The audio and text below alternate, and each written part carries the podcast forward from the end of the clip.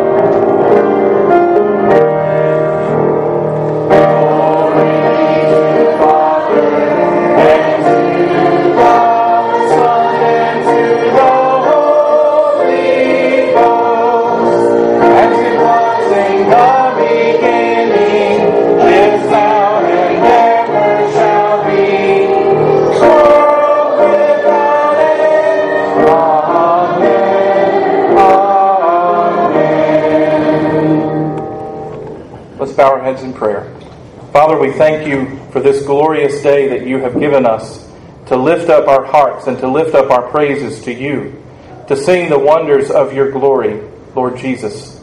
We thank you that we may call you as we pray to you now. We thank you that we may raise up our hearts to you. Lord, we pray that you would be with us by your Spirit, that you would fill each of us today as we behold the beauty of the Lord Jesus in the gospel, as we come to the sacrament of the Lord's Supper and to feast upon Christ as he is offered to us in the gospel. Lord, we pray that you would help us where we are weak.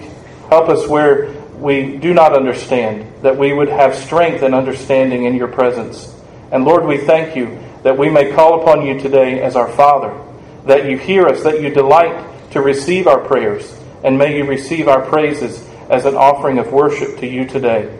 And we pray, joining our voices together as you taught your disciples to pray, saying out loud, our Father, who art in heaven, hallowed be thy name. Thy kingdom come, thy will be done, on earth as it is in heaven. Give us this day our daily bread, and forgive us our debts, as we forgive our debtors. And lead us not into temptation, but deliver us from evil. For thine is the kingdom, and the power, and the glory forever. Amen. This morning, for our confession of faith, we're going to recite together the Apostles' Creed. If you would like to turn there, it's on page 845 in our hymnal. I'm going to begin by asking you, Christian, what do you believe? I believe in God the Father Almighty, maker of heaven and earth, and in Jesus Christ, his only Son, our Lord, who was conceived by the Holy Ghost, born of the Virgin Mary, suffered under Pontius Pilate, was crucified, dead, and buried. He descended into hell, and the third day he rose again from the dead. He ascended into heaven, and sitteth on the right hand of God the Father Almighty. From thence he shall come to judge the quick and the dead. I believe in the Holy Ghost, the Holy Catholic Church, the communion of saints, the forgiveness of sins, the resurrection of the body, and the life everlasting. Amen. Hear these words of assurance from the book of Psalms, chapter 19, starting in verse 7. The law of the Lord is perfect, converting the soul. The testimony of the Lord is sure, making wise the simple. The statutes of the Lord are right, rejoicing the heart. The commandment of the Lord is pure, enlightening the eyes. The fear of the Lord is clean, enduring forever. The judgments of the Lord are true and righteous altogether. More to be desired are they than gold, yes, than much fine gold, sweeter also than honey from the honeycomb. Moreover, by them your servant is warned, and in keeping them there is great reward. Who can understand his errors? Cleanse me from secret faults. Keep back your servant also from presumptuous sins. Let them not have dominion over me. Then I shall be blameless, and I shall be innocent of great transgression. Let the words of my mouth and the meditation of my heart be acceptable in your sight, O Lord, my strength and my Redeemer. Amen. As we continue to worship, turn in your hymnal to page 455. We're going to sing together, And Can It Be That I Should Gain?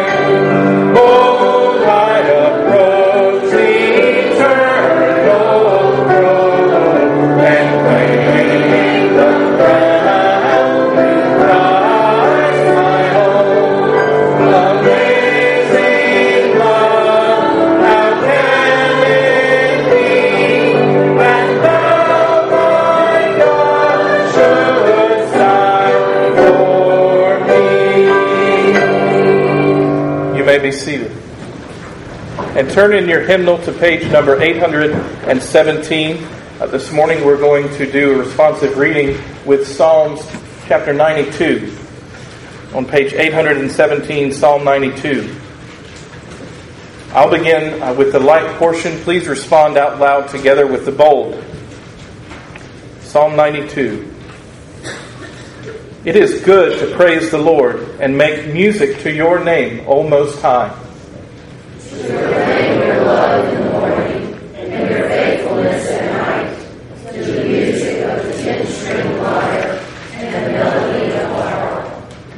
You make me glad by your deeds, O Lord. I sing for joy at the works of your hands.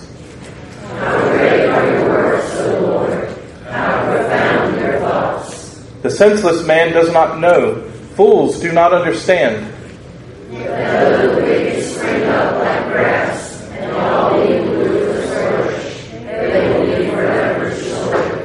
But you, O Lord, are exalted forever. Surely your enemies, O Lord, surely your enemies will perish. All evildoers will be scattered. You have exalted my horn like that of a wild ox. Fine oils have been poured upon me.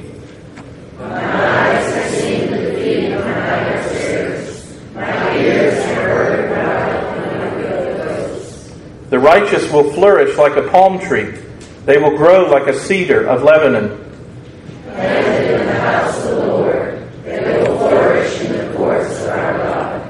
They will still bear fruit in old age. They will stay fresh and green.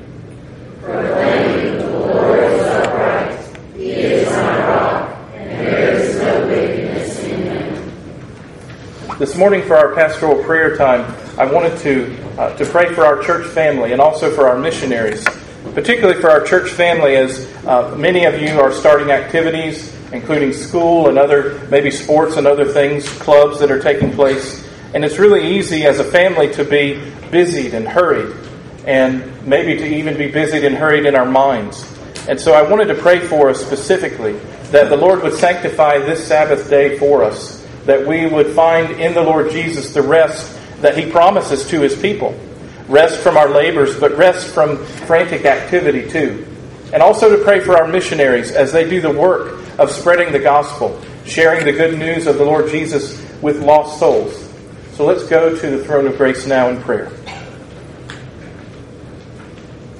Our Father in heaven, we thank you that we may call you our Father, that your word tells us that we're to think of you as our heavenly Father because you are, because you have made us your children, sons and daughters. You call us beloved because you have shed your love in our hearts. Lord, we thank you and we praise you for the work of the Lord Jesus Christ on our behalf that we may be called your children. And Lord, we pray now for our church family, for all of the activity and things that are taking place in this wonderful time of year. It is very easy to be worn out and tired and weary even on Sunday mornings. Just getting here feels like an activity. And Lord, I pray that you would help us not to think of it as another item on our calendar this week. This is the worship of the living God. And Lord, I pray that you would sanctify this Sabbath day for your people.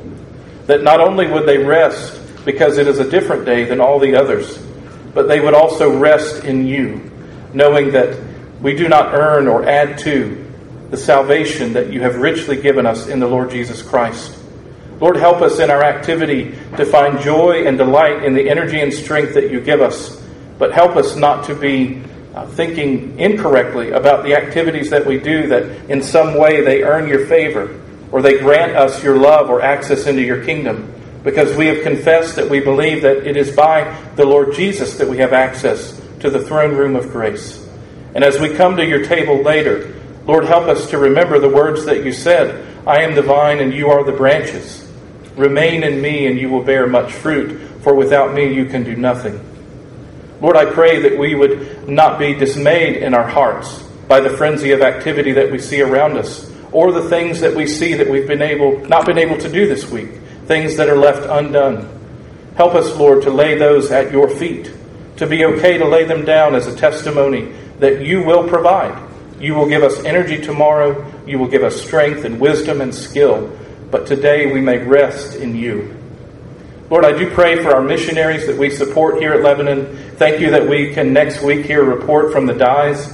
And Lord, we pray for all our missionaries that you would fill them with your spirit to do the work that you've called them to do. Lord, I pray for joy and delight for them today.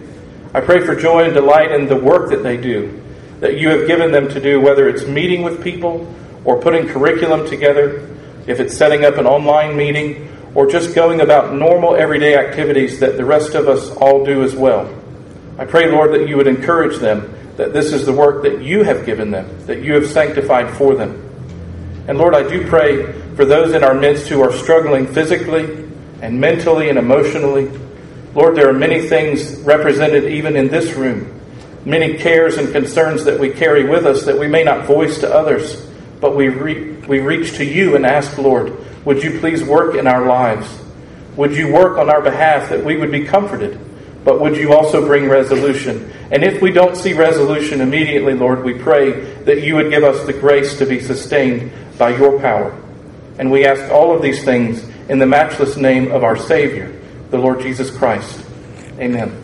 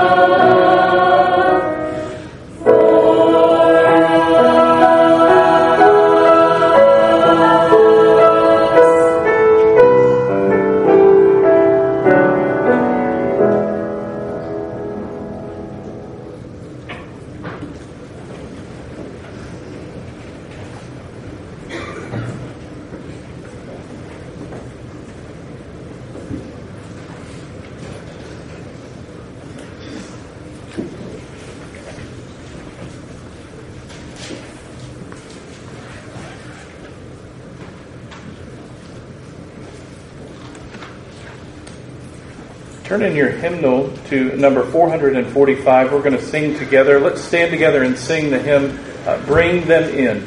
Hymn number 445.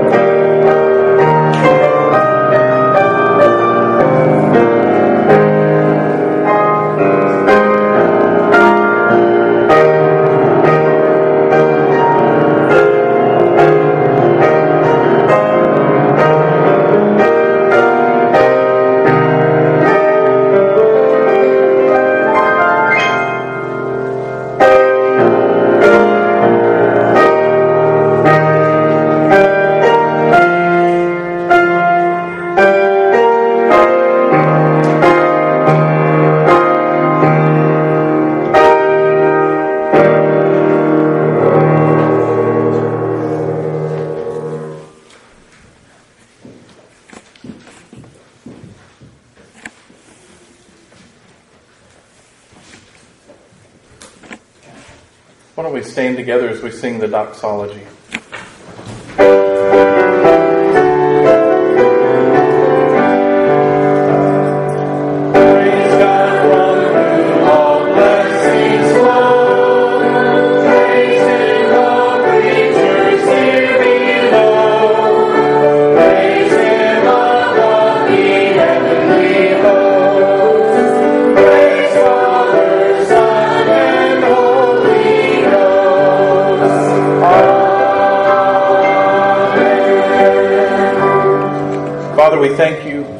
You have richly blessed each of our families, how you provide for our needs, and we pray now, dedicating this offering, our tithes and the gifts that we have given this morning, we dedicate them to your service, that the work of the gospel and your church would continue to go forth. Lord, we thank you that you have blessed us, and we return to you now a portion of what you have so richly given to us. In Jesus' name, amen. You may be seated. I want to invite you to open your Bibles to the Gospel of Luke, chapter 15. Luke, chapter 15. We're going to be reading verses 1 through 7 together this morning. Luke chapter 15. This is the word of the Lord. Then all the tax collectors and sinners drew near to him to hear him. And the Pharisees and the scribes complained, saying, This man receives sinners and eats with them. So he spoke this parable to them, saying, What man of you, having a hundred sheep, if he loses one of them, does not leave the ninety and nine in the wilderness, and go after the one which is lost until he finds it? And when he has found it, he lays it on his shoulders, rejoicing. And when he comes home, he calls together his friends and his neighbors, saying to them, Rejoice with me, for I found my sheep which was lost. I say to you that likewise there will be more joy in heaven over one sinner who repents than over 99 just persons who need no repentance. The grass withers and the flower fades, but the word of our God abides forever. This morning's sermon is entitled God's Heart for the Lost. This week and the next two weeks, we're going to be taking some time set aside specifically to look at missions emphasis. The sermon series is entitled Your Neighbor and the Gospel. We're going to focus on gospel living in day to day life and what it means to be a witness, to evangelize our neighbors and our friends, those that we see and come into contact with in normal everyday occurrences. It should impact how you think about how you do life at home, how you do life at work, the way you interact with someone at the grocery store or at the hardware store. You might say, well, why now? Why are we doing this now? I want to share with you something, one of the first things that I received when we came to Lebanon last year. And I have one on the door at the back of the house, and there's one in the kitchen here at the church. It says Lebanon Presbyterian Church PCA mission statement. I would just want to read the first part of it. It says, To proclaim the gospel of Jesus Christ to the world by preaching and teaching the Word of God by the power of the Holy Spirit. That's what this church is to be about, to preach the gospel. So, why are we talking about missions now? And what is it that you mean, Pastor? Missions. Well, I do mean supporting world and local missions, which we do that. And we try to take time uh, each month to share and to highlight something about missions that we support, missionaries that we give to, to support the work that they're doing. And also acts of justice and mercy that are done here in our own community with people that you may or may not know, and maybe people that you wouldn't rub elbows with otherwise if you didn't. But there is a significant need in our society today, and particularly in the church, and Lebanon is no exception. We are sinners saved by grace. We need to think about critically what it means to live out the gospel with one another, with our neighbors. And I don't mean the people that live beside you that have an address that happens to be beside your house. I mean people that you come into contact with every day or maybe once a month. And because of the rampant individualism in our hearts, because we would seek to say, it's me and Jesus and that's enough, or the gospel is only between me and the Lord, that's something private. As we look in the scriptures, we see that God's heart is for lost people. The parable that we looked at this morning is about a lost sheep. In today's passage, Jesus does at least two things. I'm only going to point out two of them. First, he answers a repeated complaint about his associations with publicly known sinners and social outcasts.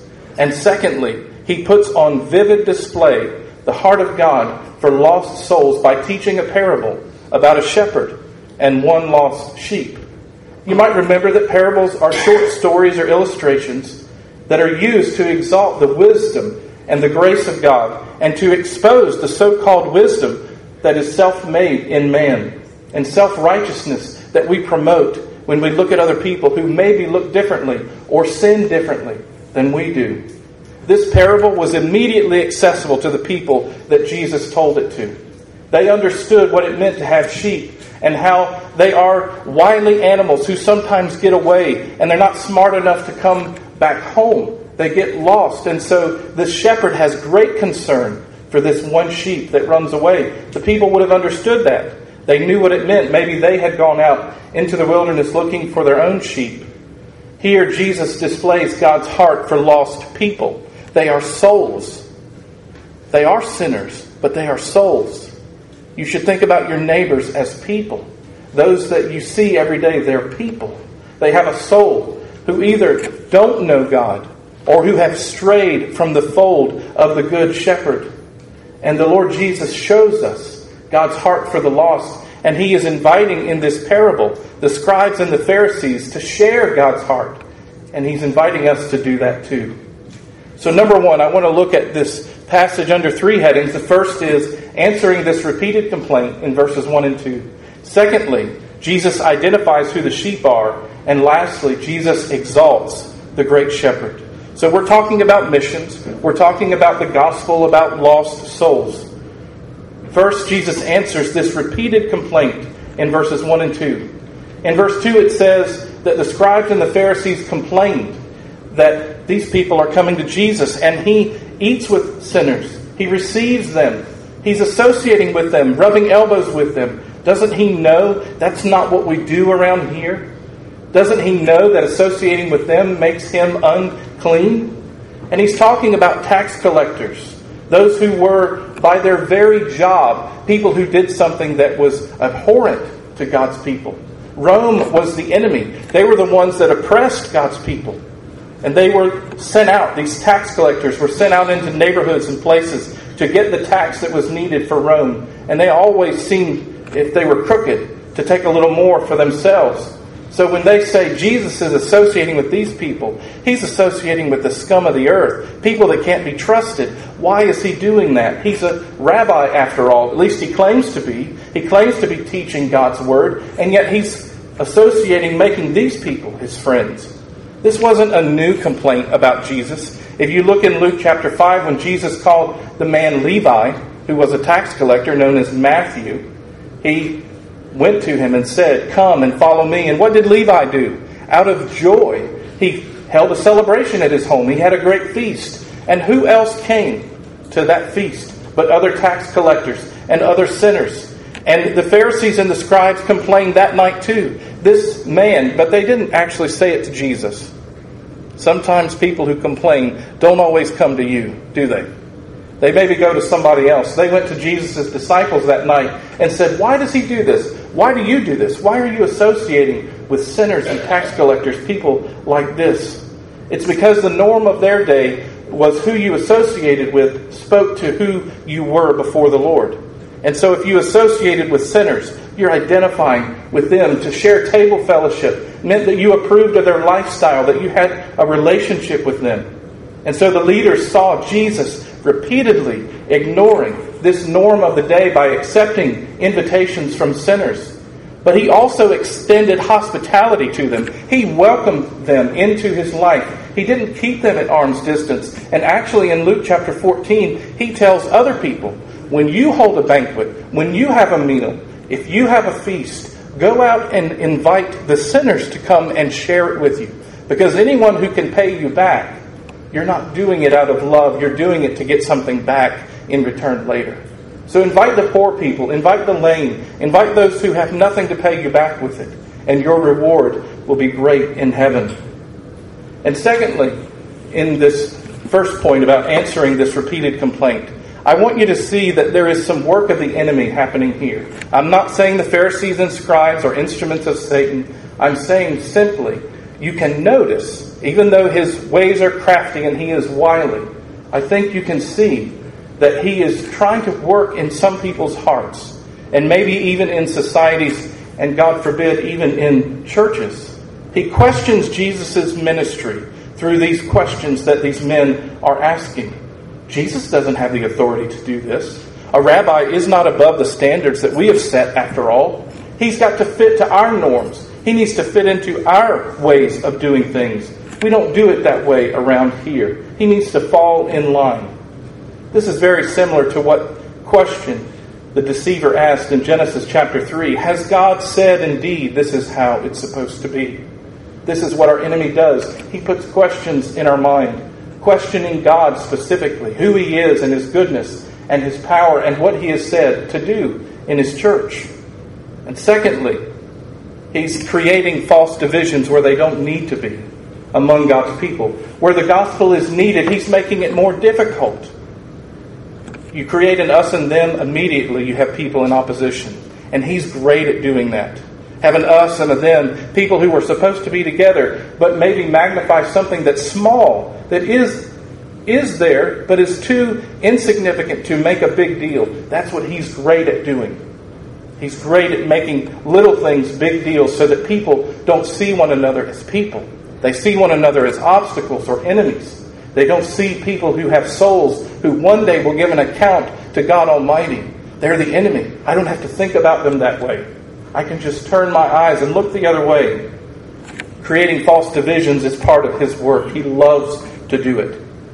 And also the self righteous fear mongering that seems to be going on. They're self righteous about these people that Jesus is associating with. The tax collectors, well, we're better than them. We give our tithes to the church. We don't steal money from God's people. We live a holy life. We don't live the way these people do. But it's, it's fear based. And it may not be obvious there immediately, but it's fear based. What they think about these other folks, they're fearful. Because these folks have the audacity to go up to Jesus. At the end of John chapter 14 and in John chapter 6, Jesus says, He who has ears to hear, let him hear. And what did it say in the passage that we just read? John, in, in Luke 15, verse 1, it says that the tax collectors and the sinners came to hear what he had to say. It seems like they're positioning themselves in the path of discipleship. They're the ones who are ready and eager, and they are hungry to listen to what Jesus has to say. And why are the, the, the people who should be following, the scribes and the Pharisees, why shouldn't they be lining up? It's almost like they're there with their rulers and their clipboards, and they just want to make sure is it being done right? Are all the I's dotted and the T's crossed? And, and not thinking about these people who are in front of them, their souls. Yes, they're sinners, but there are souls, eternal souls that will give an answer to God one day. And Jesus responds with authority. You see, the issue for them, the primary issue for them, was personal offense. The threat to them or to their reputation or to their safety or their place of authority. They had no heart of compassion, it seems, for the other people. Jesus responds with authority because he knows what happens in heaven. And we say it with a trembling voice that the Lord Jesus came from heaven to take care of his people. He said, I say to you that likewise there will be more joy in heaven over one sinner who repents than over 99 righteous people who do not need repentance. Jesus said that with authority. He had the audacity to say in front of the scribes and the Pharisees to the sinners, If you repent today, there is rejoicing in heaven. How dare he say that? You claim to know what happens in heaven? You claim to be equal with God? You have lost your mind. And he's the only one there who knows. There is more joy over one sinner who repents than over 99 just persons who need no forgiveness. Number two, Jesus identifies the sheep. There are two groups in this parable. It's fairly easy to point out the 99 sheep. And it seems that he's saying that these are the just persons who need no repentance. These are the, the self made righteous folks who, in their own estimation, like the man who prayed in the parable of the Pharisee and the publican, when they were in the temple, and the, the Pharisee was there saying, looking up to heaven, Lord, thank you that you didn't make me like this sinner. And what did it say the publican did? He wouldn't even lift up his head, but he beat his breast and say, God, have mercy on me, a sinner. These self made righteous people didn't see who they were. At least it seems in this parable. That's what Jesus is trying to point out. And these 99 didn't have a good relationship, it seems, with the other lost people. And Jesus has strong words for them. He says, Beware of a form of godliness that exalts you and puts other people down. That you are better than other people. That kind of righteousness does not enter the kingdom of heaven. It burns up like wood, hay, and stubble, Jesus says. So the 99 and then the lost sheep. That one lost sheep in verse 4. Those are the tax collectors and the sinners. Those who are on the bottom of the rung in the religious society that Jesus is talking about. They don't have religious scruples. They don't know how things go around here. They are wayward. They're many times overlooked and outcast. These are the people who you could pick out in a crowd and say, Boy, you're really not from here, are you? They would stick out like a sore thumb. And Jesus says that the lost sheep are like those folks.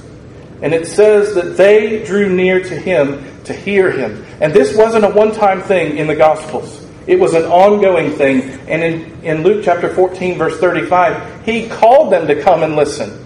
He's calling out with the gospel. Come and listen. Hear what it is to have life. Hear what it means to belong to God, to be part of His family. He's calling them in to Him. In Luke chapter 5, verses 31 and 32, Jesus said, Those who are well have no need of a physician.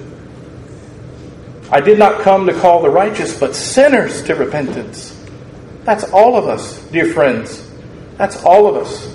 In Luke chapter 19, verse 10, it says, For the Son of Man came to seek and to save that which was lost. What does Jesus mean by being lost? What does it mean in the Bible to be lost? And I've got to say, as I think about this and I think about our response to this, probably many of us recoil at the idea that anybody would have the audacity to say, I'm lost. I am educated. I know where I am. I know up means up and down means down and left is left. It's offensive. It pierces our heart for someone to say, You're lost. Or you might be lost. How dare you say it? And whose fault is it after all? In the parable that Jesus told, the shepherd is the one who lost him. Right? So it's God's fault. That's what's wrong. It's his fault. I deserve fair treatment. If I belong to God, he should have kept me. He shouldn't have let me go down that road. How dare anybody speak that way in the presence of the living God? It's his fault. The reality that Jesus is speaking to here and we have to wrap our minds around it, and we need God's grace to do it. The reality that Jesus is speaking to here is the eternal significance of a sinner standing before a holy God. In Ezekiel chapter 18, verse 20, it says, The soul that sinneth, it shall die. That's arresting. We should pause. That means life is over as we know it here on this earth. And none of us are promised another day or another breath. We may not make it home. We should think about people that we see every day. They are souls that today might step into eternity. Do they know the Lord Jesus or will they suffer forever in punishment? It should grip our hearts. It should cause us to think. Jesus is talking about lost people. He's saying this is everyone without distinction. There are no exceptions. And some people might read this and the way their brain works, they say, well, he couldn't mean me. After all, I'm, I am a good person. I'm a churchgoer. I do good things. I help other people. I care for my neighbors. I do things for them. Who are the lost people? There's at least one group of people that Jesus is not talking about here. He's not talking about people who just need a little bit of help to get over the line. They've got strength and righteousness on their own. They just need a little bit of help to get pushed and they'll be in the kingdom. Jesus is not talking about those folks. Because in Ephesians chapter 2 verse 5 it says that the Lord Jesus came and when he did, he died for his people while they were still sinners and transgressors. So he doesn't die for people who are doing just need just a little bit of help. Jesus died for people who were dead in their sins, who had no hope of getting up off the floor. Those who are the lost, those people who will pay the penalty for their sins in eternal destruction and have no other chance to repent. That's who Jesus is talking about. This lost sheep. In 2 Thessalonians chapter 1, verse 9, these shall be punished with everlasting destruction from the presence of the Lord. Jesus tells this parable in a kind and gentle and loving way to shine a bright light on the eternal significance of not repenting before the living God. These people are truly lost. And as we prepare to come to the table, as we think about the grace that the Lord Jesus has in giving us this meal, He gives it to His children to encourage and to nourish us. He gives us bread and wine that we would be able to see and to taste and to smell with these signs that He has given us tell us about the true reality of nourishing upon Christ and being fed by Him. The bread and the wine don't turn into the body and blood of Christ, but we believe they represent the true nourishment that He offers to us through His body and blood. We participate at this table by His grace. So as we think about this table, it's not an ordinary thing. This is a supernatural thing by God's Spirit that He ministers to you his children. And as we get ready to partake of the table, I want to just point out two things that Jesus does in exalting the great shepherd. See the contrast that Jesus here lovingly and gently points out. He's not speaking condemnation to the scribes and Pharisees. I believe he's calling them to come along. Come along, have God's heart for the lost people that I'm showing you. And he's supposed to call them to it. He's not like these scribes and Pharisees who are self righteous and complaining and grumbling. Well, they're not getting it right. They don't have their lives together. How could they possibly be in the kingdom? Why would you offer them the kingdom? That's absurd. He's saying, You ought to be doing this. You're the scribes and the Pharisees, after all. You should be calling in the lost sheep of Israel. You should be going out to the people and bringing them into the fold of God. He is pointing out the contrast between them and our Heavenly Father, the Good Shepherd who goes after the sheep, who is searching and finding, and upon finding is rejoicing. I know what happens in heaven when sinners repent, Jesus says, and it is glorious beyond anything you could ever imagine. The angels rejoice. The Father is thrilled his children have come home. In Matthew 9:36, this is Jesus' heart for the lost. When he saw the multitudes, he was moved with compassion for them because they were weary and scattered like sheep having no shepherd. In Isaiah chapter 40, verse 11, he says, He will tend his flock like a shepherd. He will gather the lambs under his arms. He will carry them in his bosom and gently lead those that are young. Not only is there a contrast that we see here about this great shepherd, but we also see the lengths at which he is willing to go to call his children home. This celebration that he talks about in heaven is not without cost. There's no such thing as a free meal, right? Well, that meal in heaven that this meal represents is not free.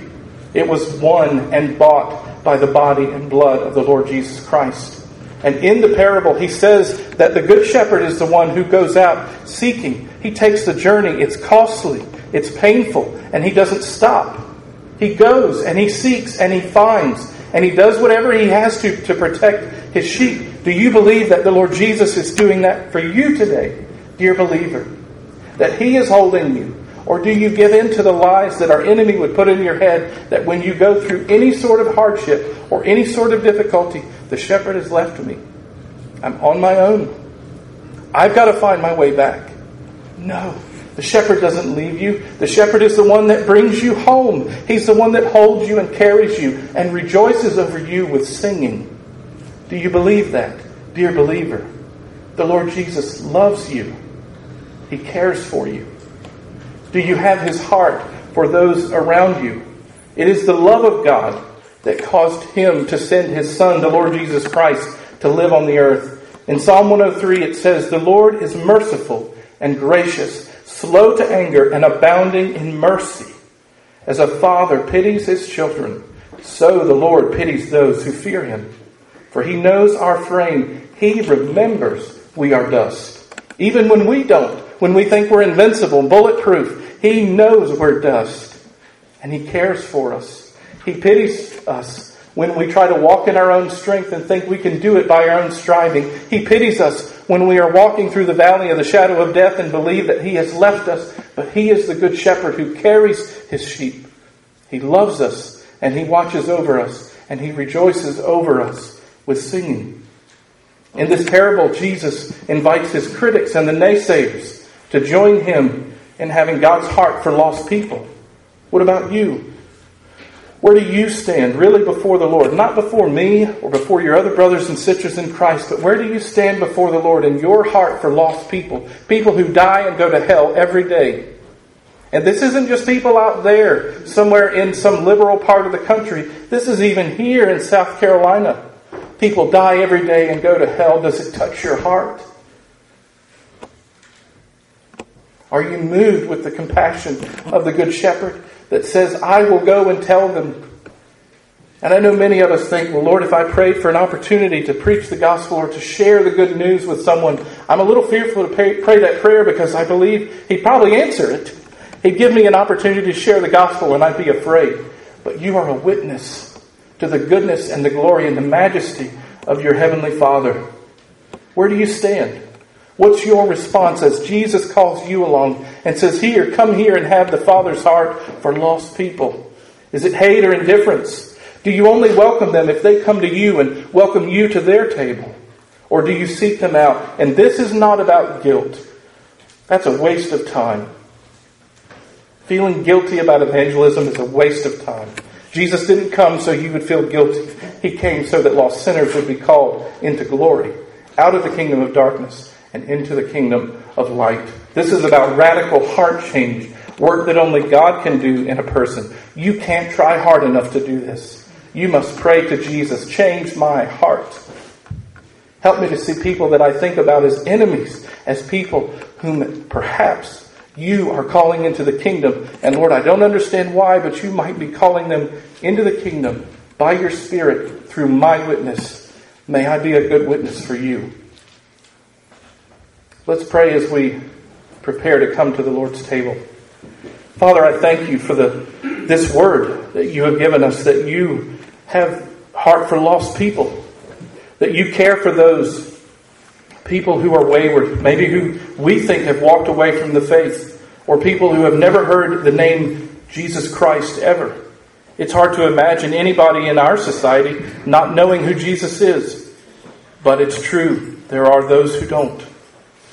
Lord, I pray as we come to this table that we wouldn't come thinking, well, I, I should just feel a weight of guilt because I don't share the gospel. Lord, I pray that you would deliver us from that.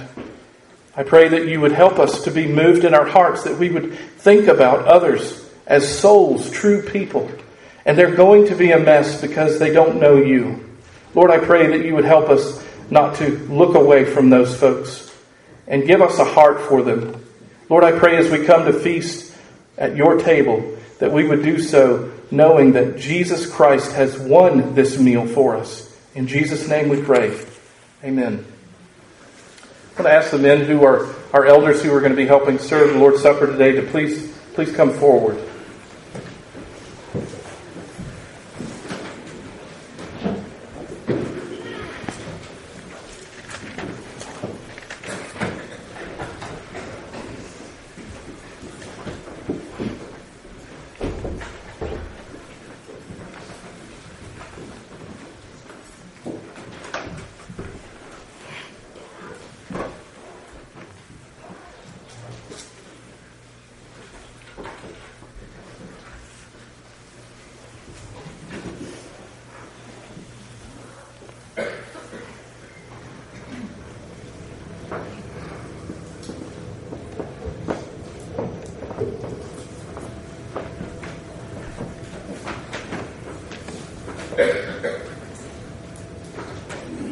Heavenly Father and Lord Jesus Christ, in His graciousness and wisdom, gave us this gift, this meal, that we could come and partake, and we do so every other month to celebrate that is the Lord Jesus who qualified us to come here.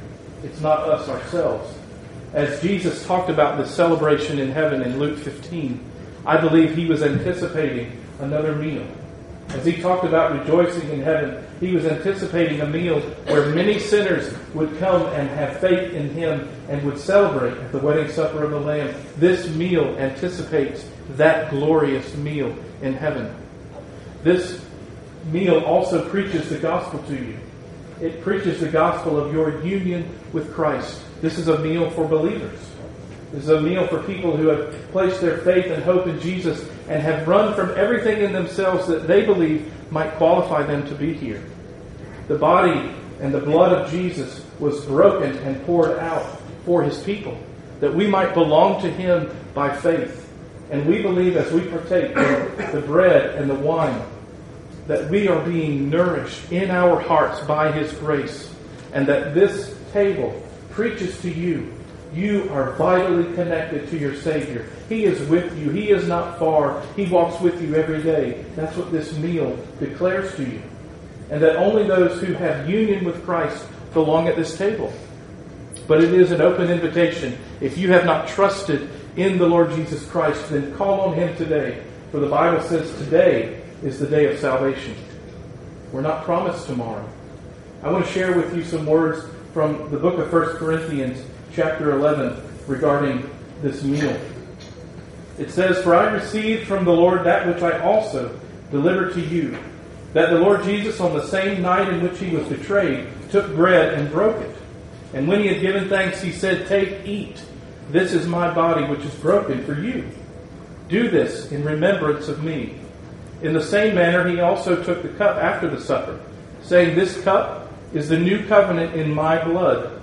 This do as often as you drink it in remembrance of me. For as often as you eat this bread and drink this cup, you proclaim the Lord's death until he comes.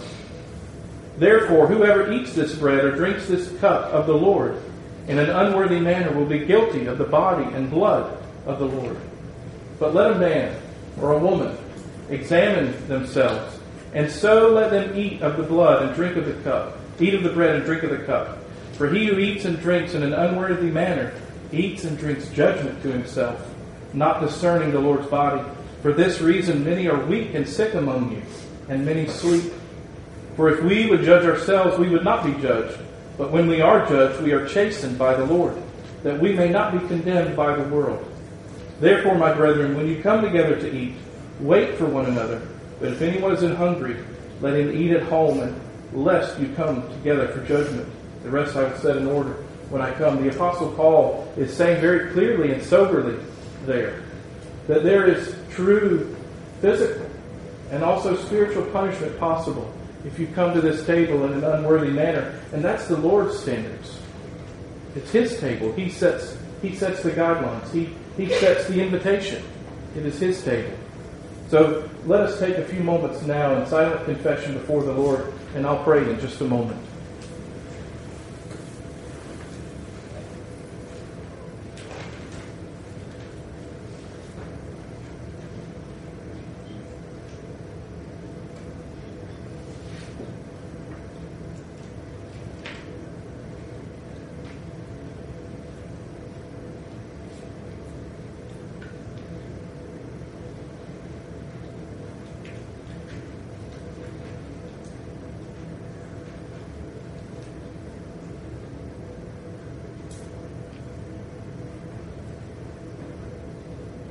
Father, we confess to you that we have sinned in thought, word, and deed, even today.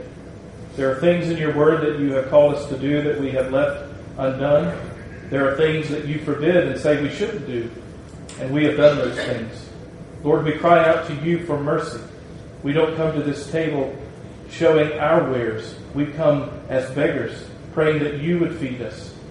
Lord, we do confess our sins to you as our good and faithful high priest who prays for us and who has caused us to be able to come into the presence of the living God and not be consumed. Lord Jesus, we thank you for your sacrifice, that your body and blood was broken and poured out for us, that we might be made the children of God. Help us now in this time as we partake of these elements, not to think of them as merely bread and a cup, but as representations of the true nourishment that we have in Christ. In Jesus' name I pray. Amen. It says on the night that Jesus was betrayed that he took the bread and after he had blessed it, he broke it. And he said, Take, eat. This is my body, which is broken for you. He was telling them that in just a short time, his body would be so brutally beaten and broken that he would be beyond recognition. That the real crown of thorns with real barbs on it was crushed down onto his head so that they went into the skin and blood went down his face for you and me. That a man took a spear and shoved it in his side and that blood flowed out, real blood. That Jesus was so badly beaten and bruised that no one, even his family, didn't recognize him. If they hadn't known that he was taken away, they wouldn't have been able to tell. And it says that he did that for you and me. It says after the supper, he took the cup and he said to the disciples, This is the new covenant in my blood. Drink you all of it. He was saying, in just a few short hours, I will pour out my blood, and the last measure of full devotion I give for the sake of the church, for my people. I see you as people, as souls that the Heavenly Father has sent me. And he prayed, out of all the people that you sent me to get, I didn't lose any of them. I poured out all of myself that they might be part of the family of God. So today, dear church family, as we partake of this meal, do so by faith, knowing that the Lord Jesus did this for you. The Bible is very clear about this sacrament. It is a blessing for the church. So if you have not placed your faith in the Lord Jesus Christ and are not a member of a Bible believing church, it doesn't have to be Lebanon. But if you're not a member of a Bible believing church, if you haven't been baptized as a member of the church family, then you ought not participate. If you are living in ongoing unrepentant sin and are resisting the Lord in that sin, you ought not come to this table. But come and pray with the elders. We would love to pray with you and pray that the Lord would grant you healing. If there's something that is between you and another person, another member of the body here, and that you have not tried to make right, that you've not put forth your best effort in the Lord's grace, then you ought not come to this table. That we would take seriously the warnings in 1 Corinthians chapter 11, that we would not take the body and the blood of Jesus in an unworthy manner. But this table is not for perfect people. Otherwise, none of us would be coming up here today. But it is for people who have put their hope and trust in the living God, that He has done for us all that needs to be done. You add nothing to your justification. He did it for you. Rejoice to know that these are His gifts for you, the body and the blood of Christ, that you might be nourished and feed upon Him as a member of the family of God. Amen. I'm going to call them the men up front now as we, we take the bread and just hold it. We'll all take together in just a moment.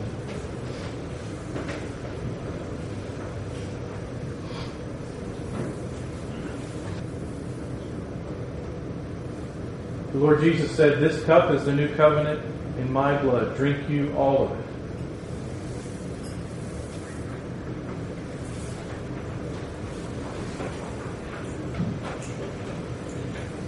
The Bible says after they had the meal, they sang together a song. So let's stand together. We're going to sing hymn number 441, Jesus Shall Reign.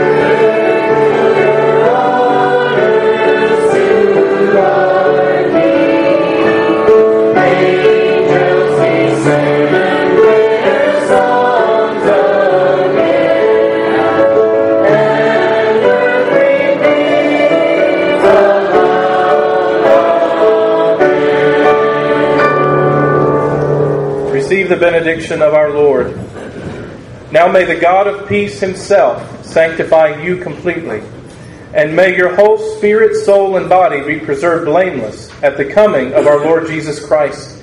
He who calls you is faithful, who also will do it. Amen.